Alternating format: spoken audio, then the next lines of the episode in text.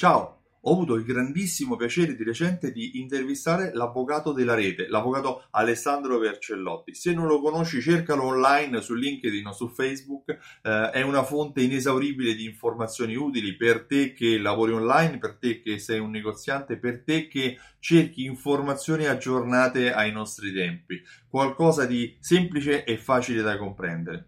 L'ho intervistato riguardo ai temi del G D P R, per comprendere come l'introduzione del G D P R modifica il lavoro dei negozianti. Alessandro si è dimostrato disponibilissimo, anzi l'avvocato Vercellotti si è dimostrato uh, disponibilissimo. Um, l'intervista è durata molto più del previsto, abbiamo superato i trenta minuti, per cui questo video di oggi è soltanto una parte e nei prossimi due giorni, l'ho divisa in tre giornate, ehm, ci saranno altri video che completeranno l'intervista. È molto utile, per cui ti consiglio di seguire sia questa che le puntate successive. Io mi interrompo, ringrazio ancora Alessandro per eh, la sua disponibilità e la sua competenza e ti auguro buona visione. Ciao, buongiorno. Uh, oggi ho un ospite, oggi faccio l'intervistatore, oggi ho un ospite veramente gradito, mi è capitato di vedere i suoi video online, forse li hai visti anche tu. Lui si chiama avvocato Alessandro Vercellotti, è specializzato in diritto della rete.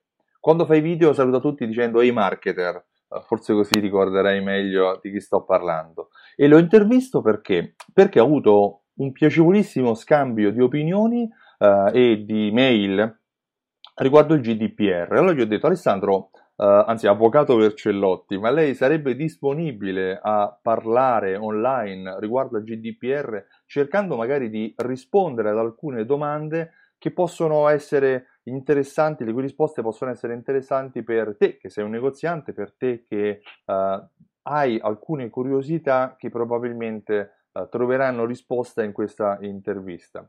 Innanzitutto buongiorno Alessandro, buongiorno avvocato Vercellotti, grazie della disponibilità e grazie del tuo tempo. Buongiorno Stefano, è un piacere essere qua e spero di essere utile a tutti quelli che vorranno vedere il nostro video. Assolutamente, ne sono certo. Allora, io ho già una bella lista di domande che ho creato io e che hanno creato insieme a me alcuni miei clienti, per cui ti ho coinvolto prima di questa intervista perché ho fatto... Ad alcun, ho chiamato alcune persone che so che avevano alcuni problemi, che mi avevano contattato precedentemente riguardo al G D P R, gli ho detto: qual è la, la domanda che tu faresti a un avvocato se ne avessi l'opportunità? E quindi ho una bella lista di domande, spero di avere il tuo supporto nel trovare la risposta più semplice e più chiara possibile, ma so che in questo sei fortissimo, guardo tutti i tuoi video e, e ne sono già consapevole. Allora, la prima domanda è: cosa cambia principalmente tra la precedente legge sulla privacy e il G D P R?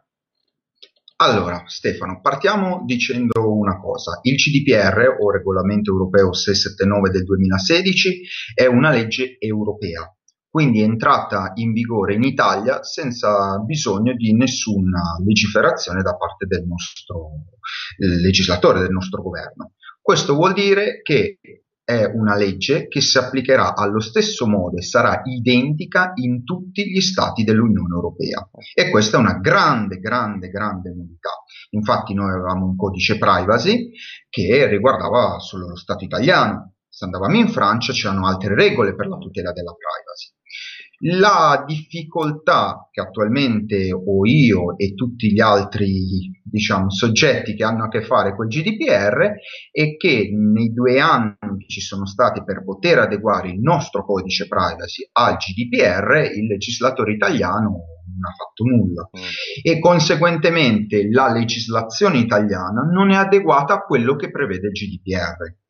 Quello che possiamo dire è, fino a che il legislatore italiano non deciderà di adeguare il codice privacy, che sicuramente laddove c'è un contrasto fra le due norme si abroga, almeno indirettamente, il codice privacy e prevale sempre il G D P R, proprio perché è una legge di ordine superiore europeo. Ok, grazie mille. All'interno del G D P R, che ho letto, ho seguito qualche corso, ho ascoltato i tuoi video, ho capito che ci sono principalmente tre principi. Ci sono principalmente tre principi che si chiamano il Privacy By Default, il Privacy By Design e l'Accountability. Riesci a spiegarli in modo più semplice? Certo, almeno ci proviamo. Eh, sono t- i tre principi fondamentali e potremmo parlarne ore di, però cerchiamo di porre gli elementi fondamentali. Intanto dobbiamo dire che si parte dall'accountability, la possiamo dire in italiano visto che siamo italiani, il principio di responsabilizzazione. C'è il titolare dei dati, che è il soggetto che ha raccolto i dati, ed è responsabile dei dati. Responsabile cosa vuol dire? Deve sapere cosa ne farà, per quanto tempo li tratterà, con che med- modalità le tratterà e eventualmente nominare responsabili, in certi casi D P O, quindi figure esterne. L'importante è capire che il titolare è il soggetto, il centro di tutte le responsabilità e non c'è possibilità di escludere, escludere questa responsabilità. Ecco che le sanzioni di cui si parla tanto G D P R, se il titolare del trattamento compie un'azione illecita, comunque contraria al G D P R, è lui che deve pagare, perché è lui che è responsabile. Poi arrivano la Privacy by Design e la Privacy by Default. Vengono distinte, ma in realtà sono due fratelli, due gemelli siamesi. La base di questi due principi è il fatto che in qualsiasi attività online o offline la base deve essere sempre la tutela dei dati dell'interessato. Quindi laddove creiamo un documento, un sito web, non bisogna pensare alla privacy con il classico principio, facciamo il sito web e poi, ah, per la privacy cosa dobbiamo fare? No, si parte dalla tutela dell'interessato e poi si dovrebbe costruire attorno tutta la nostra struttura, che sia un sito, sia un'informativa privacy, sia il trattamento dei dati per fare un'attività di marketing, qualsiasi cosa deve passare dai dati dell'interessato e dall'interessato stesso. Okay. Ecco perché by design e by default, proprio di default. Ok. Adesso vado più nello specifico che nel, nel mio lavoro specifico, quindi dei sistemi fedeltà. Allora, la prima domanda che ti aggiungo a postilla di questa è, quindi facendo uh, un, una rappresentazione di quello che hai detto, il titolare è il titolare del negozio e il responsabile, esatto, potrebbe essere il commesso che prende, richiede uh, uh, i dati al consumatore che ha di fronte. È, è corretto più o meno? Allora, ad esempio, dobbiamo... potresti, potrei essere io il responsabile visto che utili, il, il titolare utilizza il programma di fedeltà che io ho creato, di conseguenza io come erogatore di un servizio di programma fedeltà potrei essere nominato responsabile da parte del titolare. Allora, questa è un'ottima domanda perché eh, mi, mi permette di fare un esempio di discrasia che c'è fra codice privacy e G D P R. Il codice privacy preveva, prevedeva la figura dell'incaricato, cioè sostanzialmente il dipendente, un soggetto che aveva un certo compito, normalmente piccolo, limitato, determinato da certe azioni specifiche, e le compiva eh, personalmente. Infatti era solo una persona fisica, non poteva essere ad esempio una società, perché era il semplice commesso. Il G D P R non prevede più questa figura, che noi abbiamo ancora nel codice privacy, ma non è stata eh, riproposta nel G D P R e non esisteva a livello europeo.